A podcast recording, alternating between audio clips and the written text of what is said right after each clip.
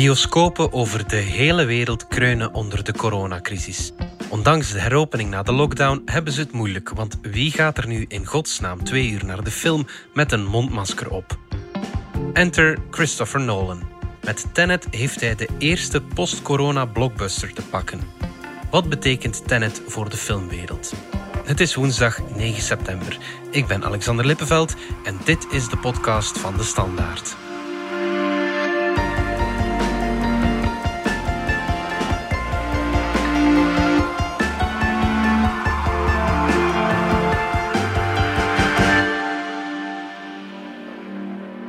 Struis, filmjournalist van op het filmfestival in Venetië.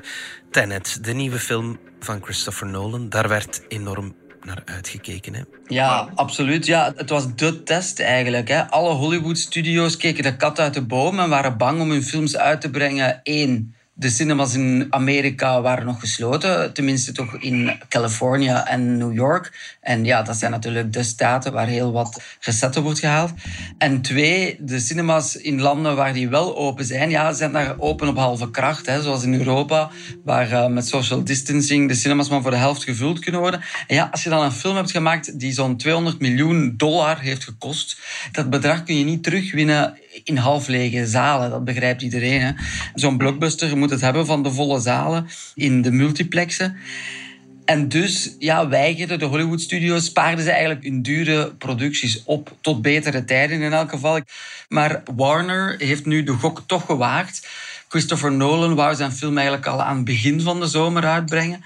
Dat heeft Warner toch niet aangedurfd. Maar nu heeft Warner dus toch de sprong gewaagd. Ja, uh, nu hebben, zijn ze dan toch uh, overstag gegaan, hebben ze de film uitgebracht. Eerst in heel wat Europese landen, ook in Korea was een van de eerste, en dus ook in België. Hè. En in dat openingsweekend heeft de film zo'n slordige 44 miljoen euro opgebracht in zo'n 41 landen. 44 miljoen euro, ja, dat is toch wel een enorm openingsweekend. Zeker als je weet dat, dat daar dus Amerika niet bij zit. Rusland, toch ook een grote filmmarkt, niet bij zit. En China, de tweede grootste filmmarkt ter wereld, zat daar ook nog niet bij. Dus in China bijvoorbeeld wordt verwacht dat uh, Tenet ook meteen 40 miljoen euro zou kunnen gaan verdienen. Dus dan zou die film wonderlijk misschien zelfs nog uit de kosten kunnen geraken. Stel je dat hmm. even voor. 44 miljoen, ondanks het feit dat die grootste filmmarkten daar nog niet bij zijn. Het was een goede beslissing om de film uit te stellen, denk ik dan. Wel, je zou je zelfs kunnen zeggen, hadden ze hem niet beter toch wat eerder uitgebracht? Mm Dit bewijst vooral dat er toch een grote honger is om naar de cinema te gaan en dat mensen wel degelijk bereid zijn om in deze omstandigheden naar de filmzaal te gaan. Hè. Ja, ja, ja. Daar was zeker in België ook grote zenuwachtigheid over de afgelopen weken. Ja, de, cinemas zijn opengegaan op 1 juli en het ging zo slecht dat er in Gent een arthouse cinema zelfs de deuren gewoon weer heeft toegedaan na enkele weken. Mm.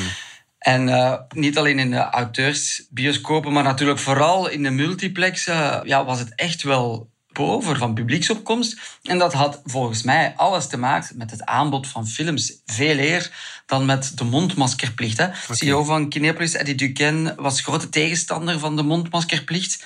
En zei dat België het enige land was dat dat deed. Dat is ondertussen al niet meer zo. Frankrijk is er zelfs op overgeschakeld. Maar dit bewijst dat mensen wel degelijk bereid zijn om zelfs twee uur en een half, hè, want het is een vrij lange film, met dat mondmasker te blijven zitten. Mm -hmm. Maar je moet ook wel eerlijk zijn, er was ook natuurlijk geen concurrentie. Meer zelfs, mhm. er is al zes maanden geen concurrentie voor die film. Hè. Stel nu dat alle andere Hollywood-studio's zeggen... Oké, blijkbaar kan het, let's do it. En we brengen ook onze films volgende week uit allemaal. Dan is er niks dat garandeert dat er opnieuw zo'n massa op de been komt. Hè.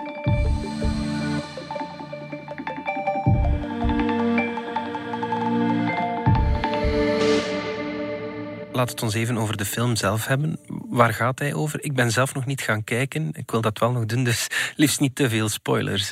Ja, ja, ja dat snap ik. Uh, wel, het is een soort van uh, spionagefilm. Uh, John David Washington, dat is de zoon van Denzel Washington. Die speelt hier fenomenaal trouwens, een echt een geweldige acteur. Die speelt hier de hoofdrol. En hij ontdekt eigenlijk een vreemd verschijnsel hij ziet een kogel die in plaats van in te slaan, eigenlijk lijkt terug te keren naar het pistool waar die kogel zou van moeten afgeschoten worden. You're not shooting the bullet, you're catching it. temporal. Zeer merkwaardig. Dat is een fenomeen dat dan verder ook uitgelegd wordt in de film als entropie. Ja, dat is een fenomeen uit, die we misschien nog kennen uit de fysicales. Ja. Voor wie het zich niet meer herinnert of wie niet goed heeft opgelet of wie heeft afgekeken bij het examen. Entropie is het fenomeen, is eigenlijk een maat voor de chaos. Een maat voor de chaos. Een maat voor de chaos, zoals je eh, in fysica een maat hebt voor energie bijvoorbeeld, of voor tijd natuurlijk, heb je ook een maat voor chaos. En die chaos volgens de fysica neemt hij alleen maar toe met de tijd. Mhm. Die kan niet afnemen. Dat is een fenomeen dat je ziet als je melk in een kop koffie giet, dan gaat die zich chaotisch verspreiden door die koffie. Als je over tien kopjes giet, gaat die niet in sommige kopjes rechtlijnig blijven of zo. Die gaat en je altijd gaat die er ook nooit meer uit kunnen halen. En je gaat die er nooit meer zo precies kunnen uithalen. En ja, klopt. Ja, oké. En dus in die film wordt die entropie toch teruggekeerd. En ga je, keer je dus eigenlijk terug in de tijd. This reversing the flow of time. Wasn't us being here now. I mean, it never happened.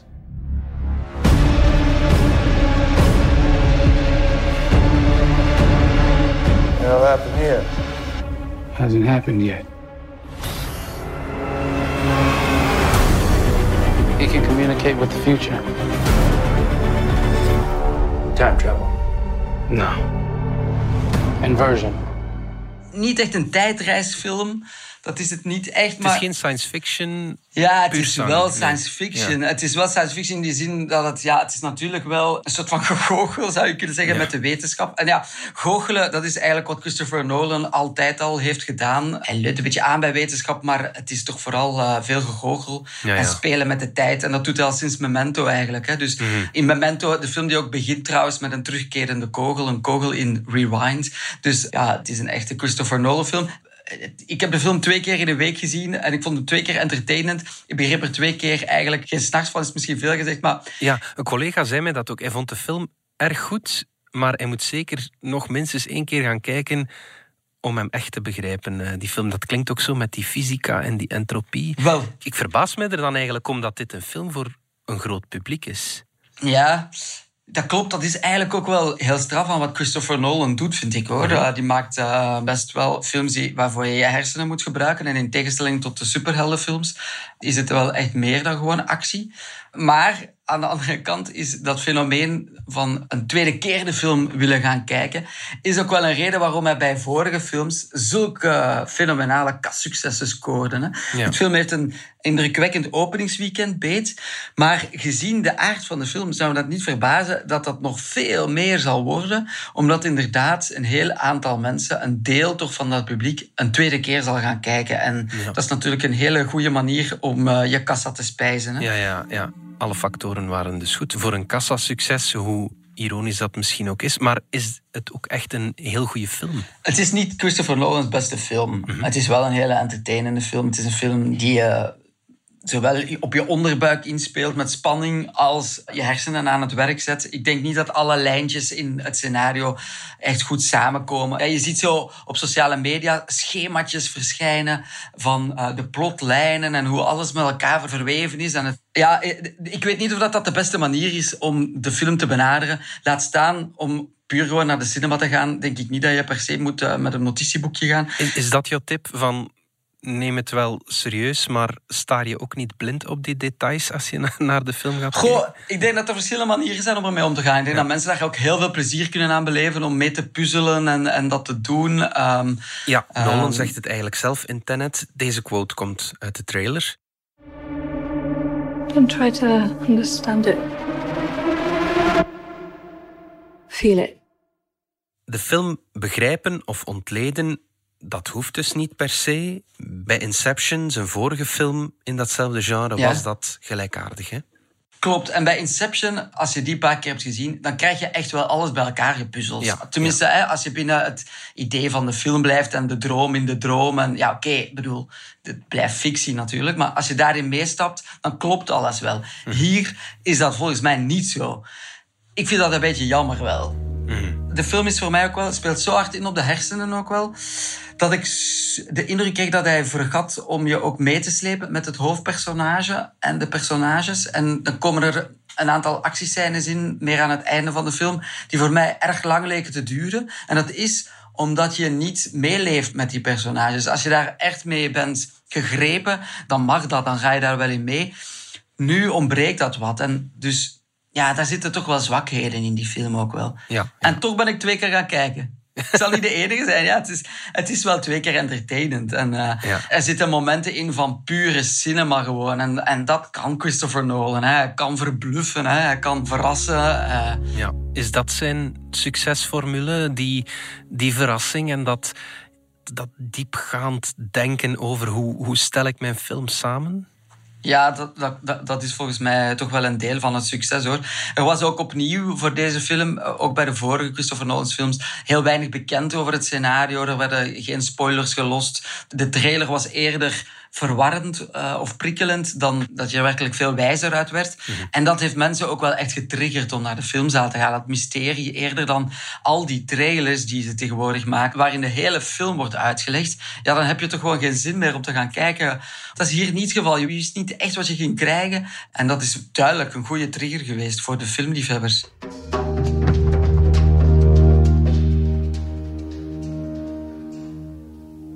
Christopher Nolan is nu 50. Hij heeft al heel wat kaskrakers op zijn palmares. Denk maar aan Inception, Interstellar, Dark Knight, Dunkirk, niet te vergeten. Um, Waar plaats je hem? Allemaal, het zijn, het zijn allemaal kaskrakers. Dat is, Ja, dat is ja. ongelooflijk. Ja. Ja, dat is, dat is eigenlijk onwaarschijnlijk voor een man van nog maar 50. Ja, waar, waar plaats je hem in de filmgeschiedenis op dit moment? Wauw, dat is een grote vraag. Ja. ja, wel, je kan wel zeggen dat hij een van de weinige regisseurs is die zo'n budget bij elkaar krijgt van 200 miljoen dollar. Om daar een eh, film mee te maken die niet past binnen een bepaalde franchise, een bepaalde filmreeks. Hè. Dit is niet Star Wars zoveel, dit is niet een superheldenfilm van Marvel. Dit is een origineel verhaal door hem bedacht. Misschien is de reeks waarin hij werkt wel de reeks Christopher Nolan. En is het daarom Ja, klopt. dat hij, dat hij zoveel geld bij hem verzamelt? Ja. Klopt, dat is helemaal waar. Dat Ja. klopt. Hij is het verkoopsargument aan de studio om dat geld bij elkaar te krijgen. Zoals Tarantino dat ook is. Hè. Ja, hij moet ja. natuurlijk nog altijd die 200 miljoen loskrijgen. Nu, ik denk ook wel dat er enige toegeeflijkheid zal zijn bij de studio. Moest hij nu niet aan eh, een half miljard komen. Hè, want dat moet zo'n film dan eigenlijk wel halen. Om ook de marketingkosten terug te betalen. Dan zou hij eigenlijk 400 miljoen moeten opbrengen. Of hij dat haalt, dat weet ik niet. Maar... ehm, ik denk dat gezien de omstandigheden dit toch al he- heel straf is. En het is nu te zien wat dit gaat teweegbrengen. Hè? Want voor de cinemas is het een geweldige opsteker. Maar ja, het is wel nog wachten tot 30 september... voor er nog eens zo'n Hollywood-klepper uitkomt. Met Wonder Woman 1984. Wel een superheldenfilm. Ja. Die is ook van Warner. Dus het is opnieuw Warner dat dat toch wel wil doen en wil, die gok wil wagen. Ja, dat is nog een hele maand om te overbruggen. Hè. Dat betekent ook wel dat er nog een hele maand is voor Tenet om ongestoord, zonder concurrentie, de recetten binnen te halen.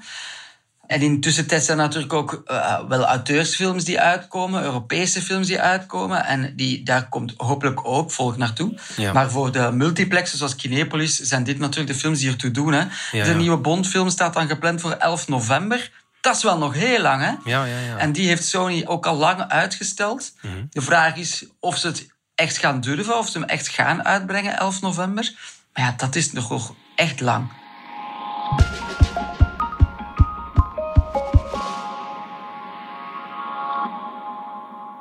Heeft de coronacrisis de klassieke filmbeleving in de cinema wat een, een duw gegeven en gaat dat allemaal wat meer verschuiven naar streaming? Dat was natuurlijk al in gang gezet. Ik denk dat je dat op eh, verschillende manieren kan bekijken. Ik denk dat het inderdaad belangrijk is dat eh, cinemas erin slagen om mensen terug in die gewoonte te krijgen om naar de bioscoop te gaan. Want mensen waren nu misschien inderdaad echt eh, huismussen geworden en vonden het nu misschien volstaan om thuis te kijken.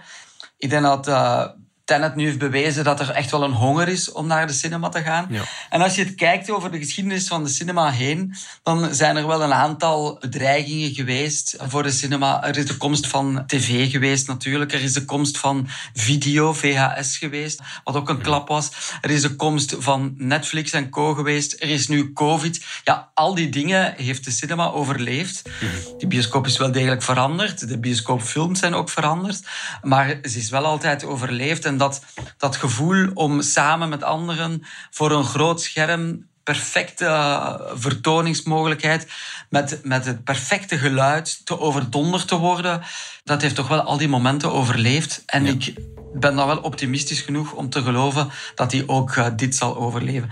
Meer zelfs, ik zou Eddie Duquesne willen tegenspreken, eh, de CEO van Kinepolis, mm -hmm. en zeggen dat je naar Tenet gaat kijken en dat je helemaal vergeten bent dat je dat mondmasker op hebt. Okay. Ik denk dat cinema sterker is dan een mondmasker. Ja, Tenet is misschien wel de film die uh, de cinemawereld uit het slop haalt na de coronacrisis. Ik denk het wel, ja. Ik denk dat dit toch wel echt... Uh, iedereen moet wakker schudden en moet, moet aangeven dat er wel degelijk een manier is om veilig naar de cinema te gaan en om te genieten van een film. Ja, misschien is dat wel een oproep, Jeroen, om Tenet de Oscar voor beste film te geven. Als hij dat voor de filmwereld kan betekenen. Wel, ja, dat, dat zal zeker meespelen naar de Oscars. Ik denk zeker voor Nolan, hè, zijn status als filmregisseur zal dit toch wel deugd doen. Ja. Uh, hij is de man die ook altijd heeft geloofd in cinema. Hij zal niet snel een film voor Netflix draaien. En ik denk dat dat ook wel op appreciatie kan rekenen in Hollywood natuurlijk. Mm. Maar voor de Oscars zijn we nog ver. Ja. Er komen niet zo heel veel films in aanmerking. En waarom niet? Bad Boys for Life, toch? Oké, okay. om even chauvinistisch te zijn natuurlijk. Jeroen Struis, dankjewel. Heel graag, tot later. Dit was de podcast van De Standaard. Bedankt voor het luisteren. Reageren kan via podcast.standaard.be. Alle credits vind je op standaard.be-podcast. Morgen zijn we opnieuw.